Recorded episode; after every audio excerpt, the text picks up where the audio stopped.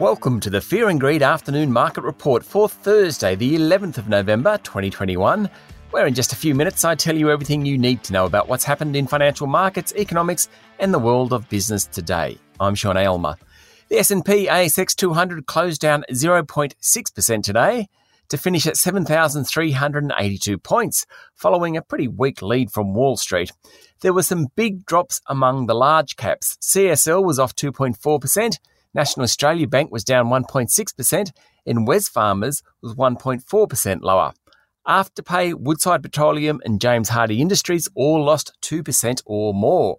But there was plenty going on. Fortescue Metals jumped more than 8%, in part because Chief Executive Elizabeth Gaines said Fortescue Future Industries, the company's green initiative, had a pot of unspent money for renewable projects. Chalice Mining was up another 9.6% following Tuesday's announcement that it had made the biggest nickel discovery in Australian history. Higher iron ore prices sent BHP and Rio Tinto shares more than 2% higher. The gold stocks did well too, after US inflation figures overnight printed higher than expected. Gold is a store of value, so if prices are rising, investors like the precious metal to put their money into. Aerial mapping group Nearmap's share price tumbled 12.3% today after it said it would spend about $30 million in cash this financial year to support growth. It was easily the worst performer of the top 200. Cloud accounting group Xero share price fell more than 6% after it said it had made a loss for the six months to the end of September on the back of higher spending on sales, marketing, and product development.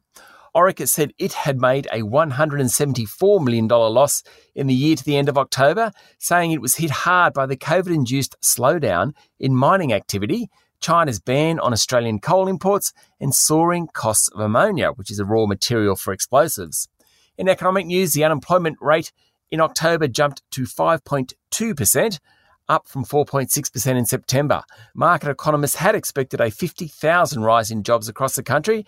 In fact, there was actually a fall of 46,000 jobs.